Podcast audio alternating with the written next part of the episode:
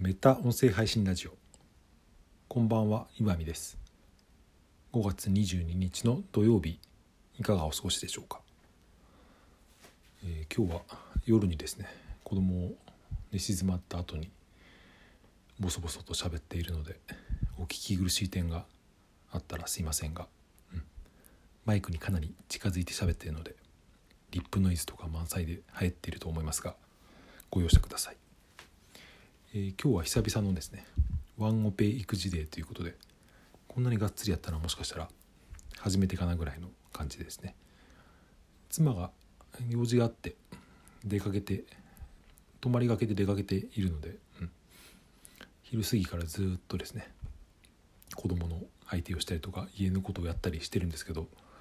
こんな日に限って、うん、なんかちょっと具合が悪いとか言い出したので病院に連れて行ったりとかまあ結局何ともなくて元気に遊んでたからそこはいいんですけどその後もですね、うん、なぜかあの自転車のですねペダルを取り付けるというもともとストライダーみたいなやつにですね変身できる変身バイクってやつがあってそこにチェーンとペダルを取り付けるっていうその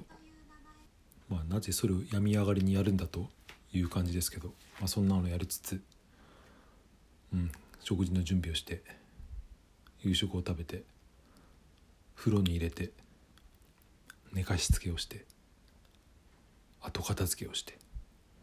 やっと一息ついてですね自分のことをやってるというまあ今も普通に飲まず飲まずにはいられないという感じでお酒飲みながら喋ってますけど、うん、まあいつもやってる人にしたらですね、うん、そんなの普通じゃんって言われるかもしれないけど、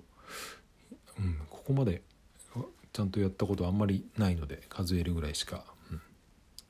正直仕事より全然疲れるなっていうのが正直なところです。はいまあそんな愚痴はともかくですね。今日話してみたいことなんですけど、うん、ポッドキャストで知的な雑談を求める人の正体はみたいな話をしてみたいと思います、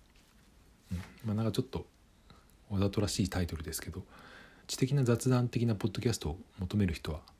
どういう目的で聞いてるのかみたいなそういうことです。うん、ちょっと前の配信でですねあのリビルドっていうあの老舗ポッドキャストの話をしてですね、うん、あのチャンネルはまあすごく長いっていうのもあるし、うん、知的な雑談で割と、うん、ゆったり聞いてられるって話をしたんですけど、まあ、内容的にマニアックといえば結構マニアックな話なんですよね。うん、その Mac ユーザーじゃないと分かんないような話とか結構出てきますし。でまあ僕はそれなりにそういう話が好きだから聞くけど他にはこういう話どんな人が聞いてるのかなって思ってですね、うん、僕が今まで思っていたのは割と何て言うのテック系の会社で働いている人とか割とテクノロジーに興味がある人ばっかり聞いてる番組だって思っていたんですけど、もしかしたらそうじゃないんじゃないかっていう仮説を今日立てたのでそれについて話してみようと思います。それが本題というかテーマにある知的な雑談を聞きたがってる人はどんな人なのかっていうことなんですけど、うん、どういう人か分かりますか？って一応最初に聞いてみようと思うんですけど。シンキングタイムは別にいらないですね、えー、先に答えを言いますとポッドキャストで知的な雑談を聞きたがっているようなのはどういうジャンルというかどんなタイプの人なのかっていうことですね。答えはですね僕みたいな人っていうことなんですけどそれじゃよくわからないと思うのでもう少しそこを掘り下げて考えてみるとつまりですね日々に追われていてなんかそういう知的な会話を求めてる人がそういう頭のいい人たちの会話を聞くんじゃないかってそう思ったんですよね。つまりリビルドで言ったらあれはまあ、うん、テクノロジー系の話で、まあ、そういう仕事をしてる人が、うん、そういうなんて言うんでしょうね世界にいる人たちが、うん、ちょっと近い人の話として聞くっていうのが今までの僕の仮仮説だったわけですけどそうじゃなくて僕みたいにですね全然そういう畑違いの人間がそれをなんか、うん、別の世界のこととして聞くっていうそういう聞き方をしてる人がもしかしたら多いんじゃないかっていうことを思ったんですね。つまりそれは僕が今日なぞった思考の流れをたどってみると普通にもう何て言うか子供としか喋ってないわけですよ。子供と喋って本当にもう家のことしかやってなくて本当になんか自分のための情報とかそういうのを全く入れられない日々でですね、うん、本当に疲れて寝たいような気分なんですけどでもなんか、うん、せっかくだからなんか自分のためのインプットとかですね、アウトプットでもしたいなって思う時に。そういう時に何て言うかその自分とちょっと違う世界のスマートな会話というか知的な雑談ものをものを聞くとですね。何て言うか、うん、まだ自分はそっちにつなぎ止められているぞっていうなんかある意味慰めみたいなものだと思うんですけど。だからこれはですね大人になってからの勉強っていうことにもしかしたら置き換えれるのかなって今喋りながら思ったんですけどつまりあの大人になってから勉強することって別に自分の仕事とか生活に直接すぐに役立つことじゃないことでもなんか好奇心の赴くままに学びたい人は学ぶじゃないですか。それってですね別にそのうちそれを何かに役立ててやろうとか自分の知識をなんか豊富にしてやろうっていうよりもその学んでること自体が楽しいっていうですね。僕はストリングスファイナーで学習欲が1位の人間ですけどでもそういう人じゃなくてもですね別に学習欲持ってなくても多分そういうの好きな人は好きな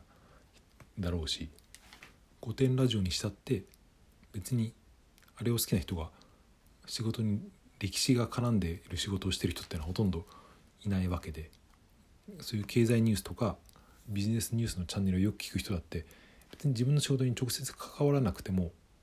知的好奇心とかあとはそのさっき言ったような、うん、自分がそういったところにちょっと結びつけられているっていう感覚を得るためにですね情報を求めているってことが割とあると思うんですよね。まあ、リビルドに限らず知的な雑談に限らず割とそういうエンタメ以外の、うん、勉強的というか古典ラジオとかそういうののコンテンツを聞く人っていうのはどんな人なんだろうって思うとですね必ずしもそういった業界とか分野に関わっている人以外の人も、うん、一つの情報として自分とは違う世界の知る術として聞いている人が実は多くいるんじゃないかってことを思ったんですよね。つまり僕みたいな人が結構ポッドキャストを聞いてる中でも多いんじゃないかっていうことを思ったんですよね。ちょっと本当酒を飲んでるとなんか同じことを何度も言ってるような気がしますけど、うん、